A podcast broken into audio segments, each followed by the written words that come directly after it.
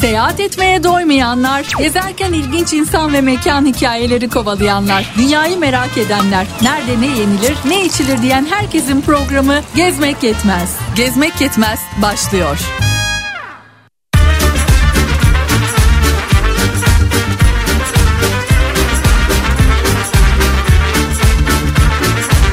Seyahat etmeyi sevenlerin, ilginç mekan ve insan hikayelerinin peşinde koşanların, nerede ne yenir ne içilir diyenlerin programı Gezmek Yetmez başlıyor.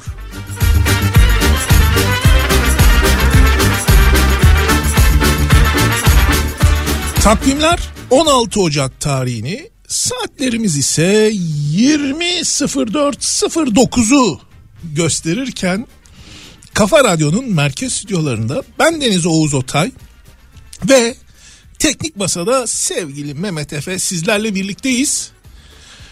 Tabii ikimiz baş başa mıyız? Fiziki olarak evet, ama katılmak isterseniz WhatsApp hattımızı biliyorsunuz. 0532 172 52 32. Bu akşam 3 konumuz var. Aşk konuşacağız. Ama tabii seyahatten başlayan bir aşk veya seyahatle biten bir aşkın yıllar sonra insanları bir araya getirmesini konuşacağız. İstanbul'un 100 yıldan fazla eğlence hayatında önemli bir mekan olmuş Büyük Maksim'in tarihinden bahsedeceğiz. Hem de ne tarih. Son bölümde ise yıllar önce kaleme aldığım bir yazıyı sizlerle paylaşacağım. Yazı şöyle: Atina'da bulunan bir Türk'ün dikkat etmesi gereken 10 şey başlığını taşıyor. Burada gördüklerimizi, tattıklarımızı, duyduklarımızı, yaşadıklarımızı tabii belli sınırlar içerisinde sizlerle paylaşacağız bu akşam. O zaman hazırsanız birinci bölümle başlıyoruz. Geçen haftaki programımızı dinleyenler hatırlayacaklar. O programın girişinde hoşuma giden bir sözü sizlerle paylaşmıştım.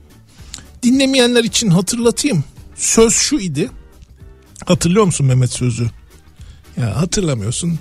Hatırlamıyorsun. Demek ki dikkatli dinlemiyorsun. Söz şu idi: aşk ve zaman bir avuç su gibidir.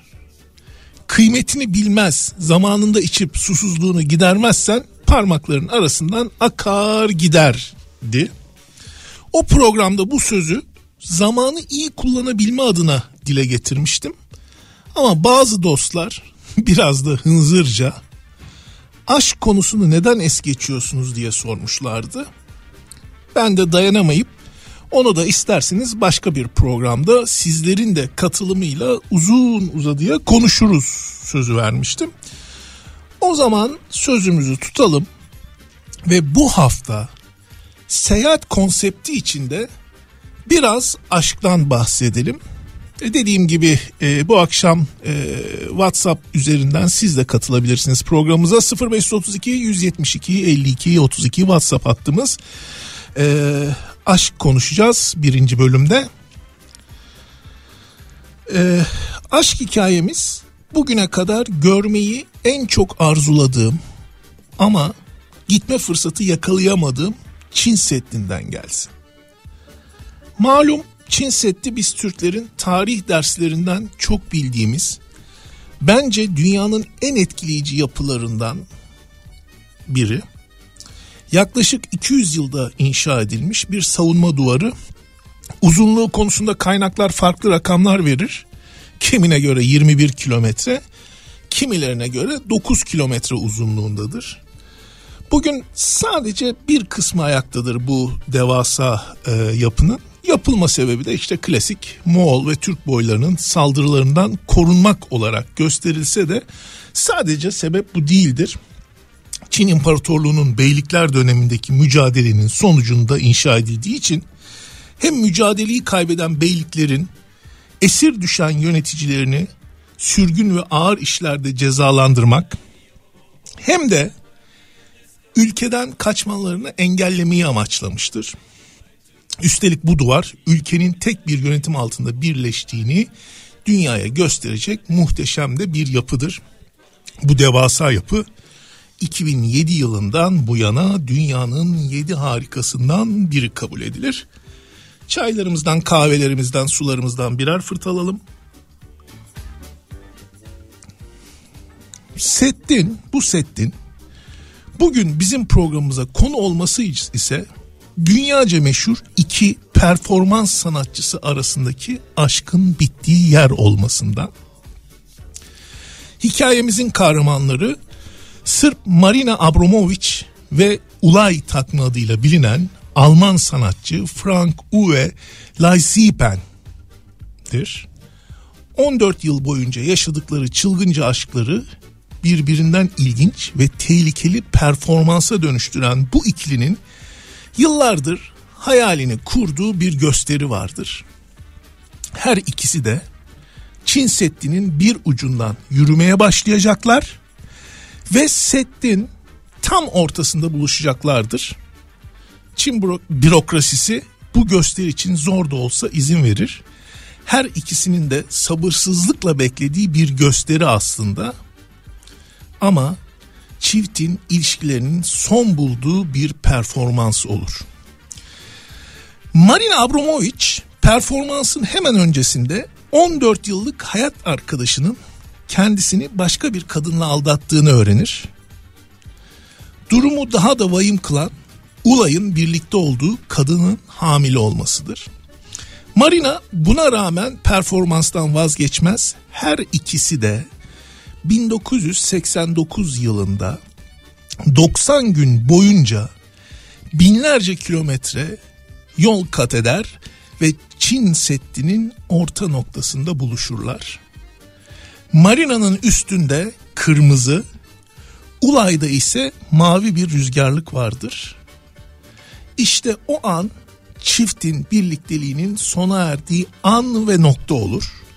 Birbirlerine son defa bakar, son defa çekingen şekilde dokunur ve son defa sarılırlar. Sonra ne mi olur? Aşıklar kendi yoluna gider. Her ikisi de evlilik yapar. Ama aradan 21 yıl geçer. 2010 yılında Marina Abramovic New York'ta Museum of Modern Art'ta bir retrospektif sergisi açar. Serginin bir bölümündeki performans şöyledir. Ortada bir masa hayal edin. Karşılıklı iki sandalye. Sandalyelerden birinde Marina Abramovic oturacak. Gözleri kapalı şekilde beklerken tanımadığı bir kişi içeri girecek. Karşısındaki sandalyeye oturacak. Marina yavaş yavaş gözlerini açacak ve karşısındaki kişi ile bir dakika boyunca konuşmadan göz göze kalacaktır. Marina üstündeki kırmızı tuvaletle tam tamına, bakın buradaki kırmızı tuvalet çok önemli. Çünkü Çin Seddi üzerinde kırmızı bir kıyafet vardı. Üstündeki bu kırmızı tuvaletle tam tamına 736 saat karşısına oturanlarla bakışır, konuşmadan gözleriyle iletişim kurar. 736 saat. Performansın sonuna doğru içeri uzun boylu, kır saçlı ve sakallı, 65-70 yaşlarında, okuma gözlüğünü kafasında taşıyan yakışıklı bir adam girer, kendine çeki düzen verir ve sandalyeye oturur. Gergin olduğu her halinden bellidir. Marina yavaş yavaş gözlerini açar ve hemen tanır. Karşısında oturan Ulay'dır. Önce gülümser, sonra gözlerini kaçırır. Birkaç saniye sonra o güzel ela gözleriyle Ulay'a bakar ve tekrar gülümser. Ulay pişmanlık ve çaresizlik içinde başını sağa sola sallar. Bir nefes verir.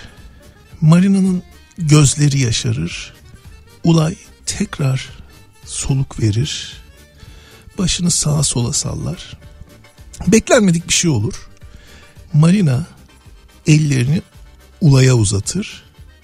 Ulay Marina'nın ellerini tutar. Salondan alkışlar yükselir. Ulay bir şeyler söyler ama anlaşılmaz videoda. Ama yüzler gülüyordur. Sonra Marina yavaş yavaş geri çekilir. Ellerini Ulay'ın ellerinden alır. Ulay masadan usulca kalkar. Düşük omuzlarla salonu terk eder. Marina elleriyle gözyaşlarını siler. Derin bir soluk alır. Başını öne eğer. 10 yıl sonra 2020 yılında Ulay lenfoma kanserinden hayatını kaybeder. İşte sevgili dostlar, bazen kolayca ve aptalca hatalarla yitirdiğimiz şeylerin kıymetini aradan yıllar geçince anlıyoruz.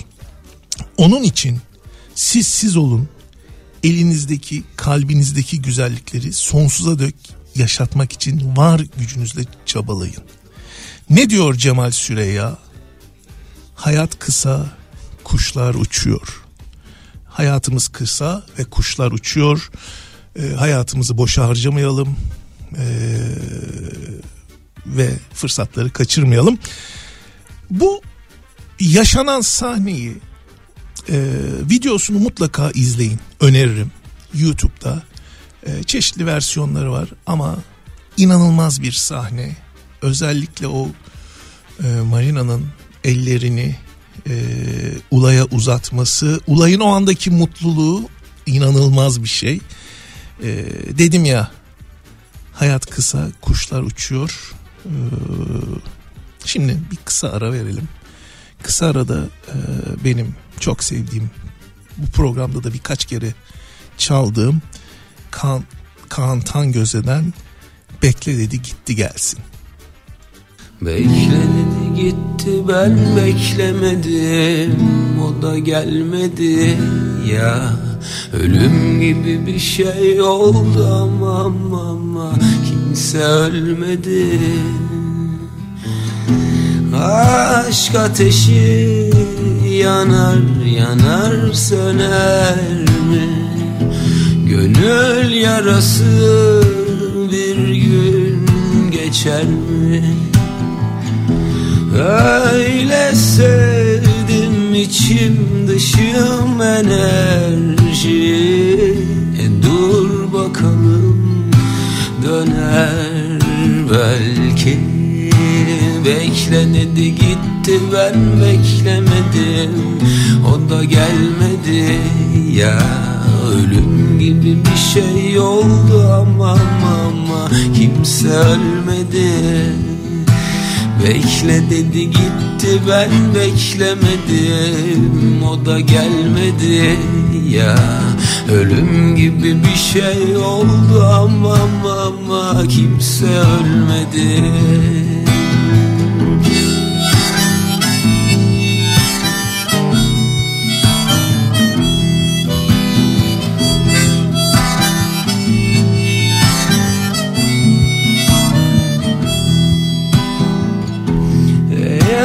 Başını alıp kaçıp giderse, olur da bir gün beni terk ederse, hangi dağda ölürüm bilmem bilinmez. Gitsin bakalım, kolay söyler.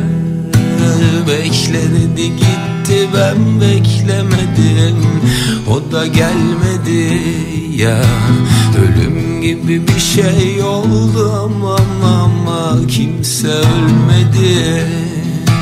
Bekle dedi gitti, ben beklemedim, o da gelmedi ya.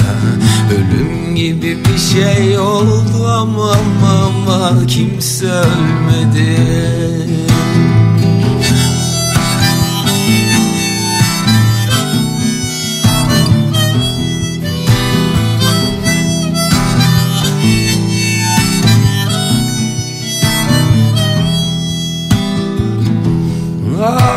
Bebeğim beni ne çok severdi, ruh ikizim, canım gönderdi.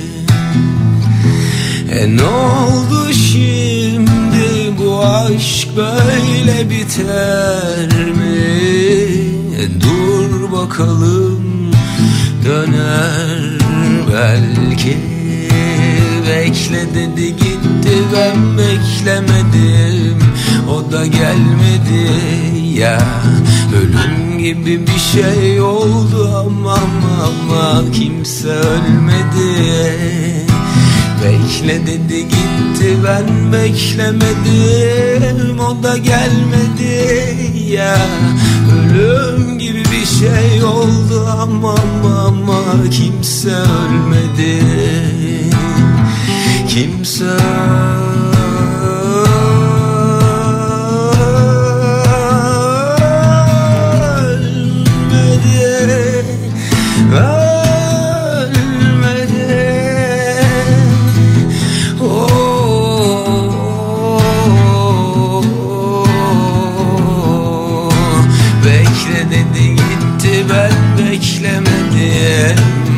gelmedi ya.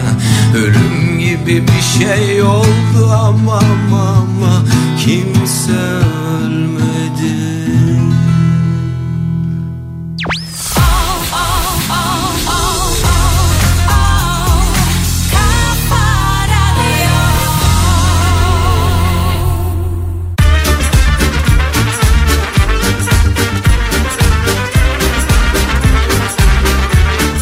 Seyahat etmeyi sevenlerin, ilginç mekan ve insan hikayelerinin peşinde koşanların, nerede ne yenir, ne içilir diyenlerin programı Gezmek Yetmez 2. bölümüyle sizlerle birlikte. Demiştik ki programa WhatsApp kanalıyla siz de katılabilirsiniz. WhatsApp hattımız 0532 172 52 32. WhatsApp hattımız 0532 172 52 32.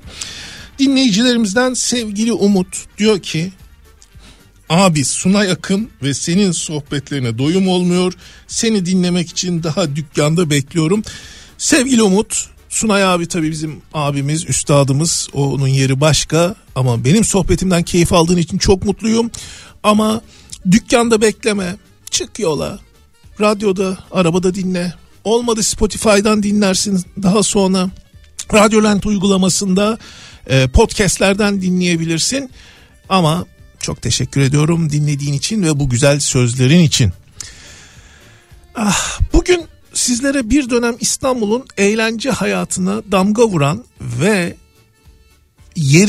bugün yerinde 5 yıldızlı bir otel olarak otel bulunan Büyük Maksim Gazinosu'nun hikayesinden bahsedeceğim. Hani Taksim Meydanı'ndan sıra selviyelere doğru giderken sol tarafta yükselen eski ama üzerine katlar çıkılmış tarihi bina var ya, onun hikayesinden bahsedeceğim. Büyük Maksim Gazinosu'nun kuruluş tarihi her ne kadar 28 Ekim 1960 olarak bilinse de bu eşsiz mekanın hikayesi çok daha eskiye, 1899 yılına kadar uzanır. Hikayemiz şöyle.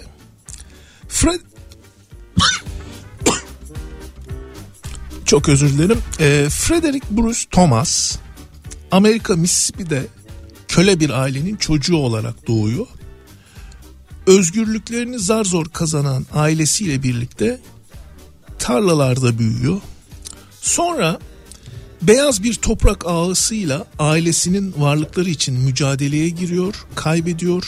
Topraklarını bırakıp kaçıyorlar. Kaçmak çözüm olmuyor. Babası bir cinayete kurban gidiyor. Amerika bir kabusa dönünce önce Avrupa'ya, oradan da Moskova'ya gidiyor bizim Frederick Bruce. Çarlık Rusyası'nda ilk başlarda otel ve restoranlarda garsonluk, bellboyluk yapan genç adam Moskova'da o dönemin en ünlü mekanı olan Yar'da yönetici asistanlığı görevini kapıyor.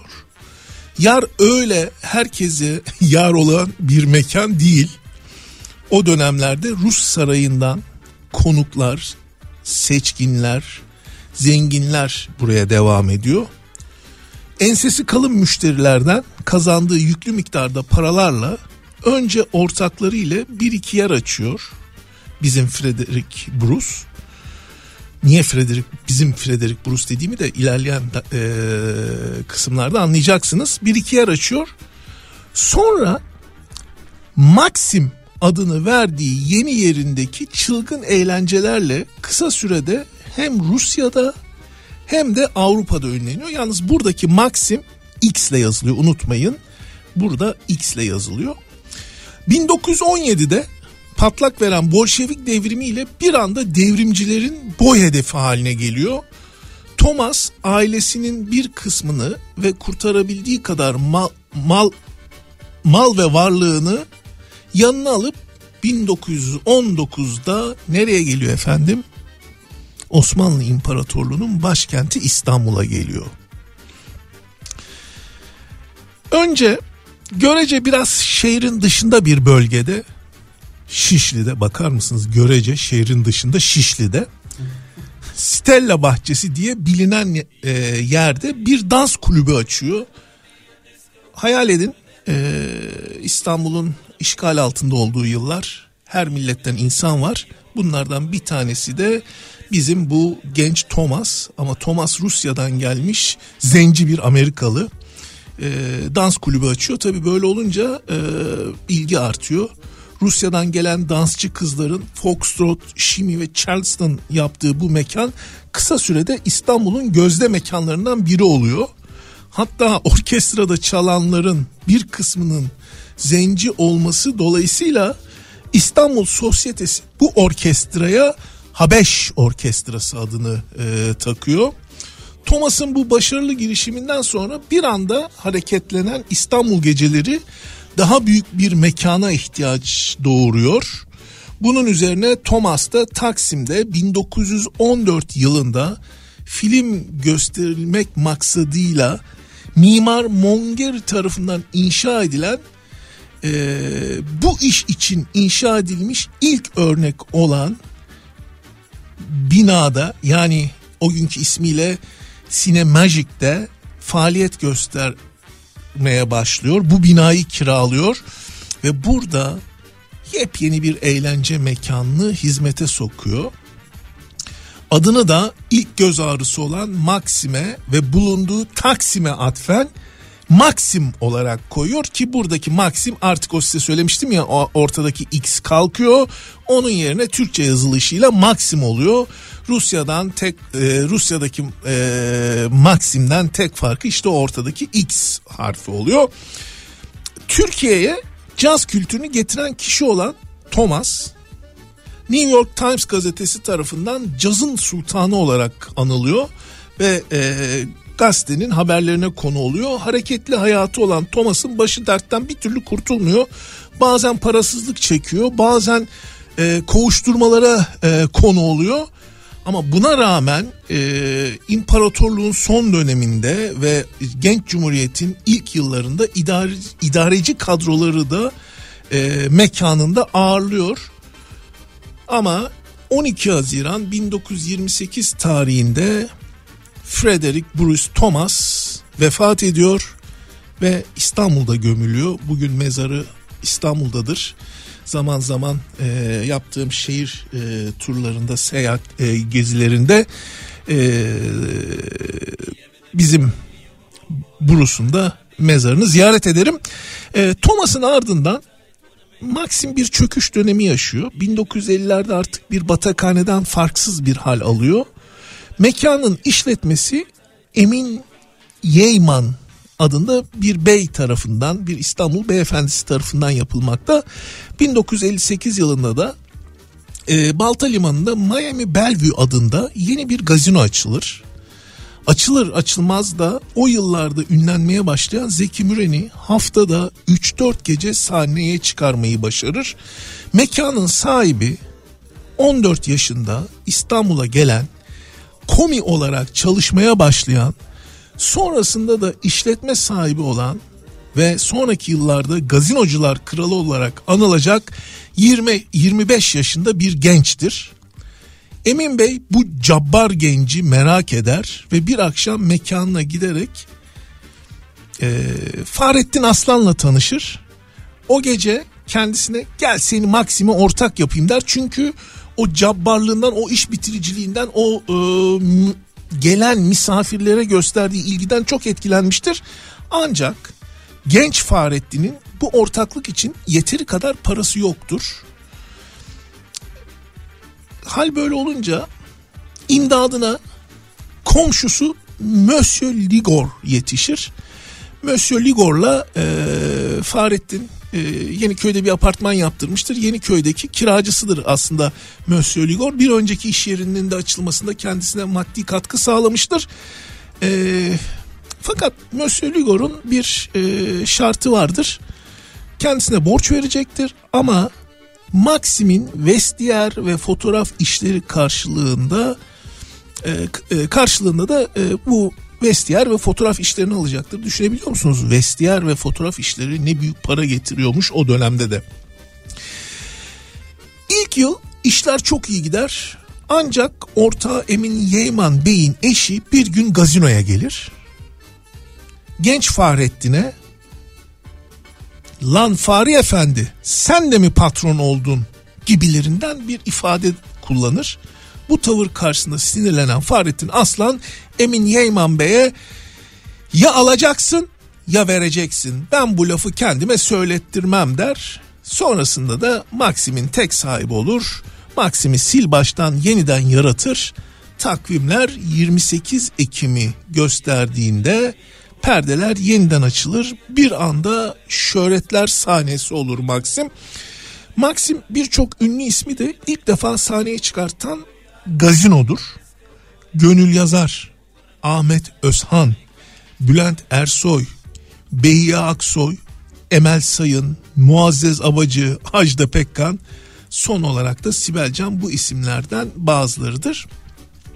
Maksim terörün kol gezdiği 70'lerin ikinci yarısında ışıltısını kaybetmeye başlar ama 12 Eylül darbesi sonrasında bir süre daha popülerliğini sürdürür. 1990'larda ise değişen sosyo-kültürel yapı, müzik zevkleri ve çok kanallı televizyonlar Maksim'in sonunu hazırlar. 1992 yılında kapanan gazino 1998 yılına kadar kapalı kalır. Son bir gayret, çıkmadık candan ümit kesilmez hesabı 1998 yılında tekrar perdelerini açar ama bu gayretler uzun soluklu olmaz. Artık bir devir kapanmış ve Büyük Maksim gazinosu 2004 yılında bir daha perdelerini açmamak üzere tamamen kapanmıştır. Zaten gazinocular kralı Fahrettin Aslan da bir sene sonra 2005 yılında vefat eder. Dediğim gibi muhteşem bir binadır.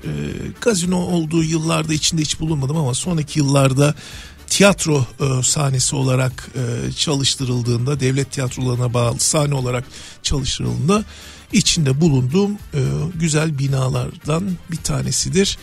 Bugün de üzerine binanın bütünlüğü korunarak üzerine çok estetik olmasa da katlar çıkılmıştır ama dediğim gibi şükürler olsun binanın bütünlüğü korunmuştur. Bina hala ayaktadır.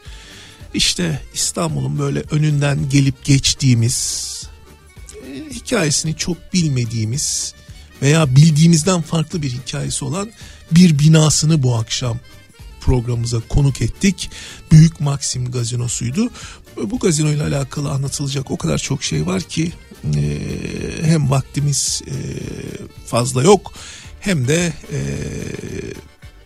çok gece hayatı, eğlence hayatı, yaşananların bazen mikrofonlardan aktarılması da çok kolay olmuyor diyerek de bir manevra yapayım. Şimdi gene bir kısa ara vereceğiz. Gençlerin çok bilmediği eski bir şarkıcı ama bir film şarkısıyla, bir filmdeki şarkısıyla yeniden şöhret olmuştu. Yıllar sonra Belkıs Özener söylüyor. "Karakolda ayna var" diyor. Gerçekten çok böyle içli bir şarkı. Onu dinleyelim. Bir reklam, sonra tekrar birlikteyiz.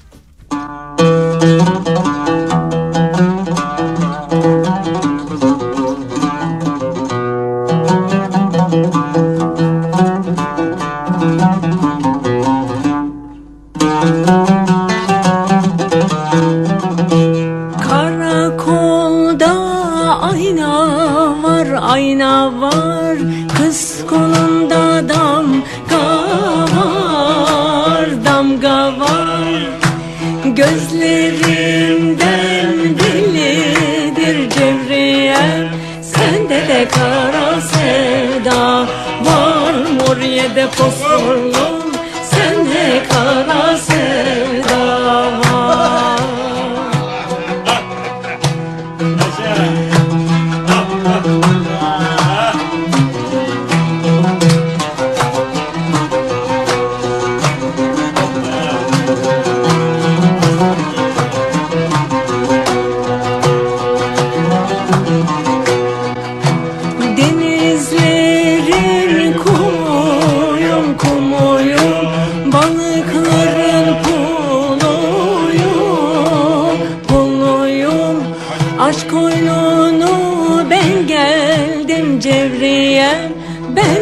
Allah kuluyum, oraya da fosforlum, ben de Allah kuluyum.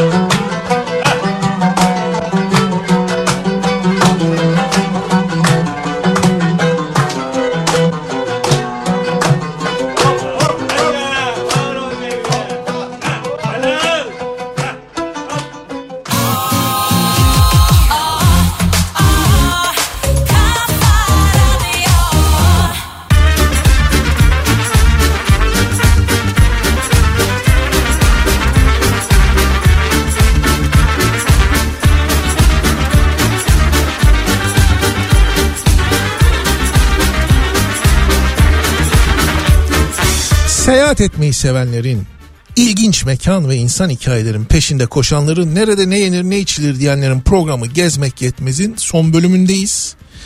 Bu akşam önce aşk konuştuk. Çin Seddi'nde biten bir aşkın yıllar sonra bir araya getirdiği iki sevgiliden bahsettik. Hemen arkasından İstanbul'un bir asırlık bir eğlence mekanı olan Büyük Maksim'den bahsettik. Büyük Maksim'in hikayesinden bahsettik. Bu arada 0532 172 52 32 WhatsApp hattımız, 0532 172 52 32. Siz dinleyicilerimizden gelen mesajları da okuyoruz. Bir mesajımız Sayın Aytaç Demir'den gelmiş. Vallahi bu akşam bu güzel mesajları okuyacağım. Biraz da havaya gireceğiz efendim. Yani gireceğim daha doğrusu. Oğuz Bey, pazartesi akşamlarını iple çekiyorum. Gerçekten masal gibi bir program dinliyorum. Tek kötü yanı, tek kötü yanı deyince şimdi biraz gerildim. Tek kötü yanı, saat su gibi akıp geçiyor. Çok seviyorum dinletinizi. Saygılar, sevgiler. Efendim saygı, sevgi bizden. Bu zamanın su gibi akıp geçmesi konusunda ciddi sıkıntılarımız var. Biliyorsunuz programı Kafa Radyo'da programı kendisine tanınan süre içerisinde bitirmeyi öğrenemeyen tek radyocuyum. Verilen 50 dakikalık süreyi bazen 90 dakikaya kadar çıkartmışlığım oldu. Ama takdir edersiniz ki burası disiplin içerisinde yönetilen bir radyo. Hemen idare tarafından dikkatim çekildi.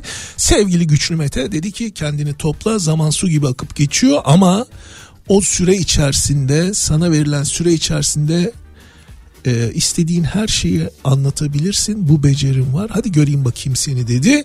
Böyle bir ara gaz verdi ve biz 2 haftadır programı vaktinde kapatmaya çalışıyoruz ama geçen haftada bir 7 dakika sarkıttık, fakat bu akşam saatlerimiz 21'e yaklaşırken, daha doğrusu 21'den önce umarım programı kapatmayı başarabilirim. Yoksa haftaya belki de bu programda beni bulamayabilirsiniz.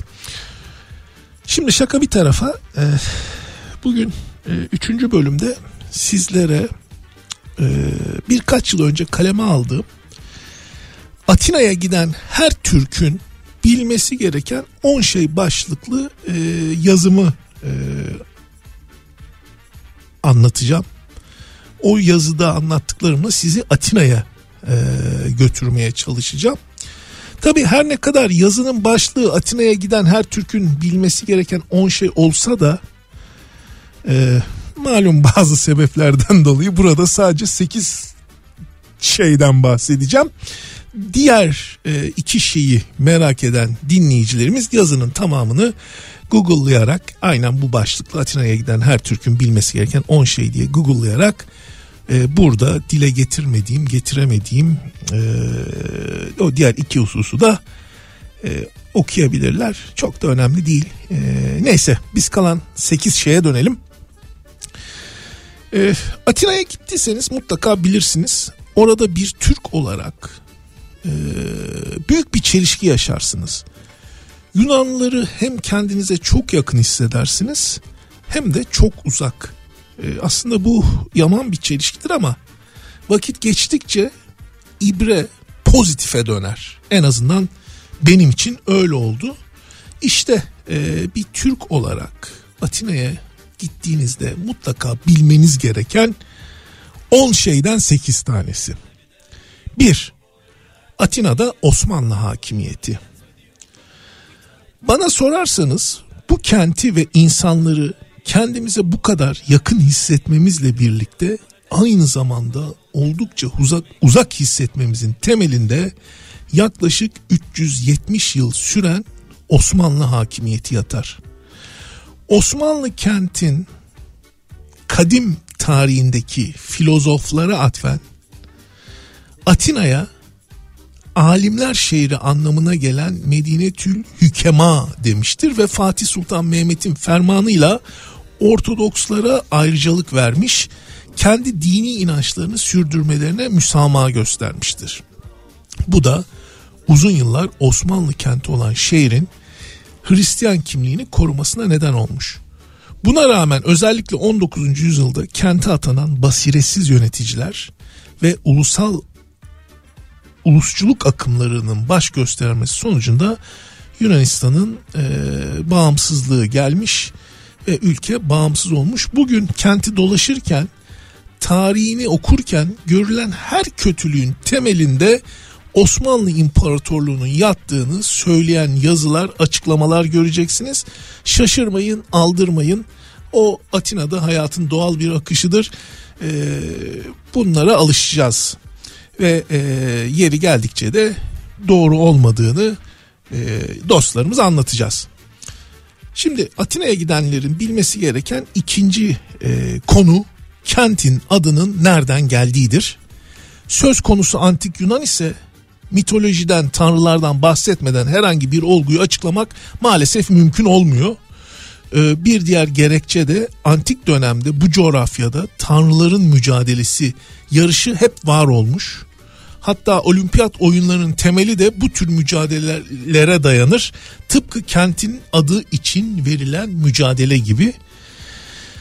Rivayet şudur: kentin koruyucusunun kim olacağına dair Yunan mitolojisinde denizlerin hakimi tanrı Poseidon ile barış ve savaşı temsil eden tanrıça Athena arasında bir rekabet yaşanır.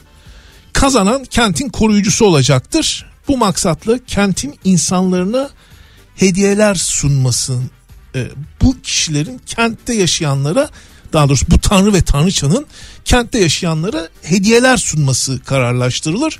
Poseidon'un hediyesi temiz, taze su kaynağı olurken Athena'nın ki de barışı ve zenginliği temsil eden zeytin ağacı olur. Atina biraz tuhaf bir yerdir. Atinalılar temiz su kaynağı yerine zeytin ağacını seçerler ve kente Athena'nın adını verirler. Hatta bu mücadele sonucunda Athena o kente hediye ettiği zeytin dallarından bir tanesini kırar ve bundan böyle aralarında bir ihtilaf, bir sürtüşme olmasın diye Poseidon'a uzatır, verir ve bugün Türkçe'de kullandığımız zeytin dalı uzatmak bu hikayeden gelir. Tabii bu dediğimiz gibi mitolojik bir hikaye. Düşünür Platon ise konuya daha pragmatik bakar ve kentin ismi için ne der? Tanrı'nın aklı anlamında Yunanca bir kelime kullanır ve kentin ismi işte bu iki hikayeden kaynaklanır. Şimdi Atina'dayız. Bir Türk olarak bilmemiz gereken üçüncü şey şu. Türk kahvesi mi, Yunan kahvesi mi? Yunanlı dostların bile kabul ettiği gerçek bu kahvenin adının Türk kahvesi olduğudur. Ancak gel gör ki içlerinde bastıramadıkları o milliyetçi duygulardan ötürü asırlardır Türk kahvesi olarak bilinen bu kahveye nedense Yunan kahvesi demek konusunda kendilerini şartlandırırlar. Bundan alıkoyamazlar kendilerini. Asırlık Türk kahvesinin Yunan kahvesine dönüşmesinin hikayesi ise 1974 Kıbrıs Barış Harekatı'na dayanır. O yıllarda yaşadıkları travmanın kendilerinde yarattığı yıkıcı etkiden kurtulmak için asırlık Türk kahvesinin adını Yunan kahvesi olarak değiştirirler ve bununla teselli bulmaya çalışırlar. Londra'da bir Yunanlı dostumla baş başa güzel bir yemek yedikten sonra garson kahve alır mısınız dedi. Ben dedim ki Türk kahvesi, Yunanlı arkadaşım da Yunan kahvesi dedi. Ondan sonra garson geldi, kahveleri getirdi. Siz de Türk kahvesi istemiştiniz değil mi dedi. Evet dedim. Bana o cezveden koydu. Siz de dedi Yunan kahvesi istemiştiniz değil mi dedi. Aynı cezveden koydu ve döndü. Ne dedi biliyor musunuz? Siz dedi aynı cezvedeki kahvelersiniz dedi. Fark etmez dedi. Şimdi madem Yunanistan'dayız ve bilmemiz gereken hikayelerden bahsediyoruz Türkler olarak. Yemek yeme alışkanlığı. Evet, bu Atina'da çok önemli bir konu. Konuyu uzatmadan yekten söyleyeyim, Atina tam bir yeme içme kentidir. Ancak aklınıza bir Londra, bir New York gibi çeşitli mutfaklar gelmesin.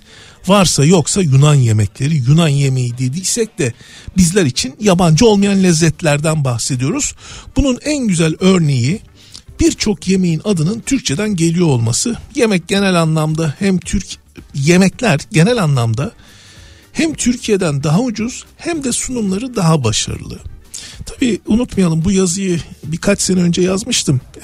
Yemekler daha ucuz derken o günkü kurları düşünerek söylemiştim. Yani euro olarak yemeklerin seviyesi gene aynı Atina'da ama kurdan dolayı bugün Türkiye'deki fiyatlar biraz artmış durumda. Neyse, bu arada önemli bir gözlemimi de paylaşmadan geçmeyeyim. Son 15-20 yılda Türkiye'de, özellikle İstanbul'da lokanta seçimlerinin ana kriteri yediğin yemeğin lezzetinden daha çok nerede yediğin, ne kadar çok ödediğin ve mekanın popülaritesi olurken Atina'da durum bambaşka. Asıl olan yemeğin, içeceğin ve müziğin kalitesi.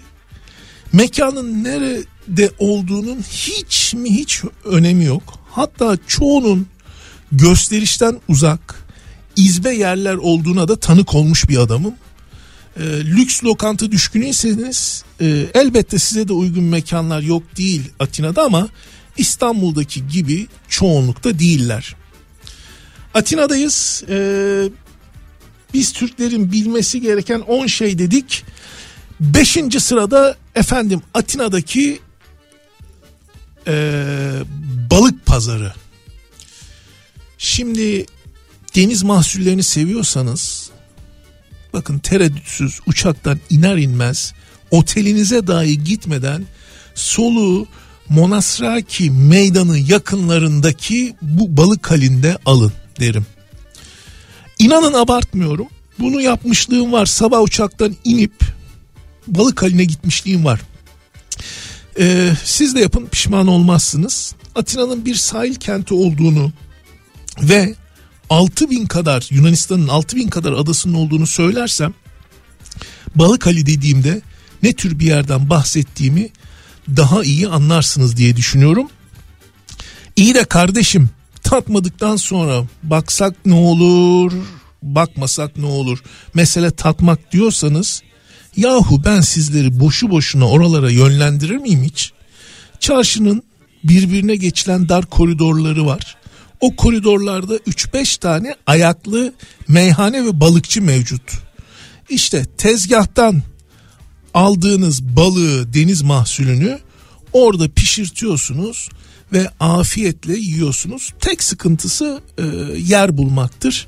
Ama biraz sabırlı olursanız yeri de bulursunuz, lezzetin kralını da bulursunuz. 7. sıradayız. Atina'da bir Türk'ün bilmesi gereken 10 şeyi konuşuyoruz. Şimdi 7. sırada Türk-Yunan mukayesesi diyelim.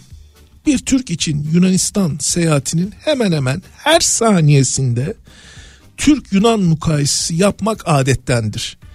Bu geleneği sürdürmekten siz de kaçamayacaksınız gittiğinizde. Önce yemeklerin ne kadar birbirine benzediğinden dem vuracaksınız. İnsanların davranışlarının birbirine ne kadar benzediğini görüp şaşıracaksınız. Hele bir de Yunanlı dostlarınız varsa sohbet ederken bu benzerlikleri dile getirip iki ülke arasındaki düşmanlık için politikacıları suçlayacaksınız. Bu kaçınılmaz. Çünkü bizler suçsuzuz. Tüm suç, tüm kabahat o siyasilerde.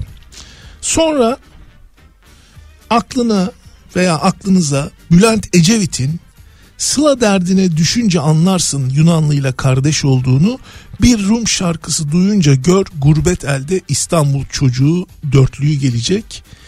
Gecenin ilerleyen anlarında, sohbetin koyulaştığı zamanlarda dolmanın, musakkanın, baklavanın, revaninin, lokumun, kahvenin ve daha onlarca şeyin gerçekten Türk mü Yunan mı olduğunu birbirinize takılarak konuşacaksınız. Bir sonuca ulaşamazsanız da ortak bir sonuca varacak ve ne kadar da benziyoruz birbirimize diyeceksiniz. Efendim 8. sırada sürprizlere açık olmak geliyor. Atina'daysanız ve bir Türkseniz sürprizlere mutlaka açık olmanız gerekiyor. Seyahat boyunca sizi şaşırtacak sürprizler hep olacak. Bazen bir hediyelik eşya dükkanında, bazen bir lokantada, bazen de sokakta.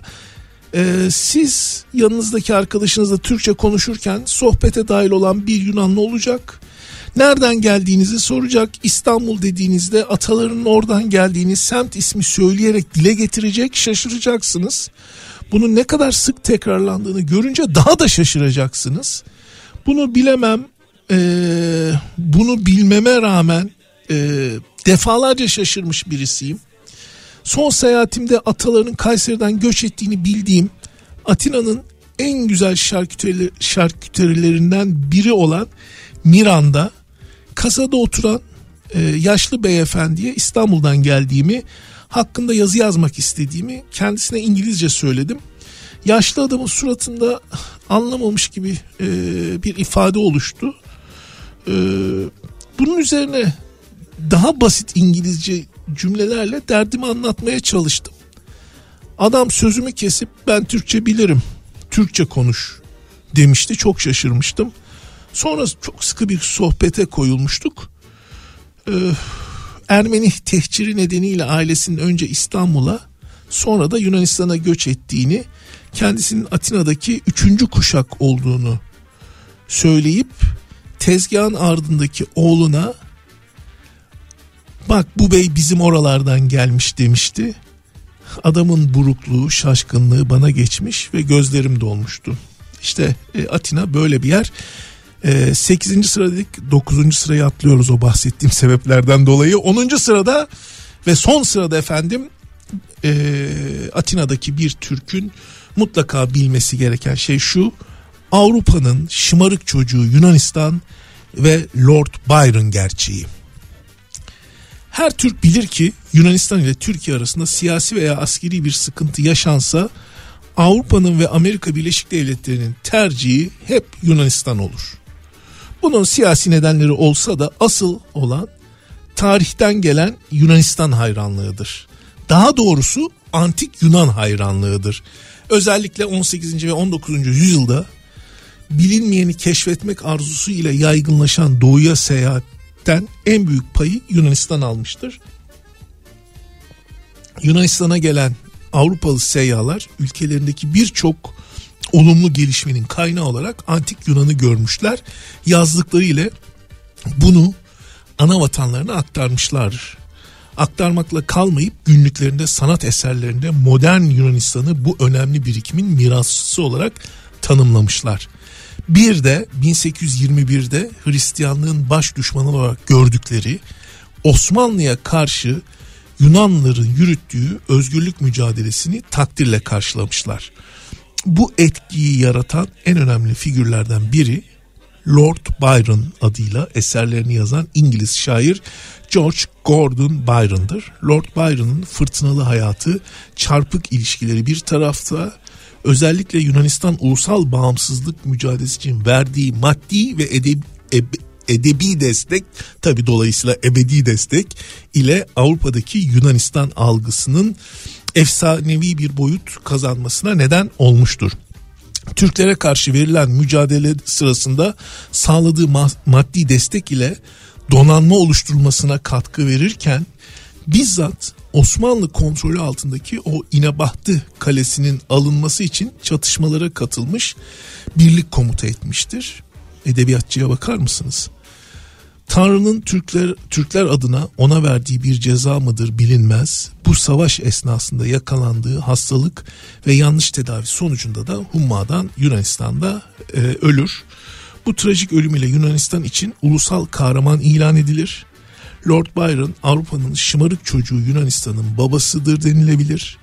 Atina'da yaşadığı manastır, Osmanlı valisi tarafından bağımsızlığa verdiği destek nedeniyle yıktırılmış, ancak bugün bu manastırın yerinde Lord Byron anısına tarihi bir sütun bulunur.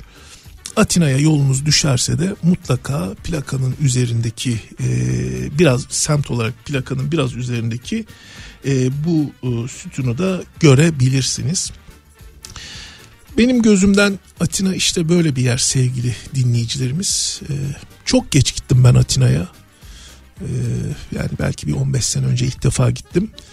Ama sonrasında vazgeçemediğim, keyifli dostluklar kurduğum, inanılmaz ilişkiler kurduğum, hoş anılar biriktirdiğim bir şehir oldu Atina benim için. Aslında vaktimiz olsa da o anılardan da bahsetsek bu akşam, ama maalesef bu akşam da süremizin sonuna geldik. Yavaş yavaş veda etmemiz gerekiyor. Veda etmeden önce Instagram hesabımızı tekrar hatırlatayım. Instagram'da Gezmek Yetmez ismiyle varız. Bu program ilginizi çekiyorsa, bu programda paylaştığım hikayeler, anekdotlar ilginizi çekiyorsa lütfen bu hesabı da takip edin. Bu hesapta da zaman zaman tabii zaman zaman derken her gün paylaşımlar yapıyorum. Mesela geçtiğimiz hafta içerisinde yaptığım paylaşımlar içerisinde ne vardı? Gelibolu'dan bir paylaşım vardı. Ben yazarken muhteşem keyif almıştım. Şimdi bakıyorum başka neler varmış diye sizlere de anlatayım. Evet, ilk hikayemiz Gelibolu'dan paylaşmışız. Türkiye'deki balık konserveciliğini başlatan ilk şirket Alaaddin Konserve'nin hikayesini yazmıştım. Çünkü Gelibolu'ya gittiğimde onların bugün boş halde duran 1. ve 2. imalathanelerini görüntülemiştim. Sonra gene unutulmuş bir başkent başlığıyla İznik'ten bahsetmiştim ki İznik Anadolu Selçuklu Devleti'ne başkentlik yapmış, Bizanslar için, Doğu Roma için önemli bir kent olmuş, hatta ve hatta Hristiyanlık için Hristiyanlığın kurallarının konulduğu 1. ve 7. konsüllüğün yapıldığı bir şehirmiş, onu anlattık. Sonra bir film platosu bu kadar mı sahici olur diye kimsenin olmadığı, tek başıma gezdiğim muhteşem bir antik kentten, Denizli yakınlarındaki Tripolis antik kentinden bir paylaşım yapmıştım. Onun hikayesini anlatmıştım. Hemen arkasında Büyükada'da gördüğüm en renkli mezar taşı diye Füreya Koral'ın, ki Füreya Koral Türkiye'nin ilk seramik sanatçısıdır. Muhteşem bir aileden gelir. Akrabalar arasında Fahrünnisa Zeyd, Aliye Berger, dayısı Halikarnas balıkçısı Cevat Şakir vardır. Onun mezarını, renkli mezarını paylaşmıştım. Ve bugün son olarak da hastası olduğum, keyif aldığım yerlerden, kahvelerden birkaç örneği hem de ödemiş bilgiden birkaç örneği bu hesapta paylaştım. Dediğim gibi eğer ilginizi çekerse, vaktiniz olursa lütfen hesaba bir göz atın ve tabii takibi alın ki etkileşimimiz artsın. Saatlerimiz 21.00 gösterirken artık veda etme zamanı geldi. Veda şarkımız Jean Barbur'dan geliyor. Jean Barbur gidersen diyor. Sözlere lütfen dikkat edelim. Gidersen. Haftaya görüşünceye kadar sağlık, mutluluk ve huzur sizlerle olsun. Hoşça kalın.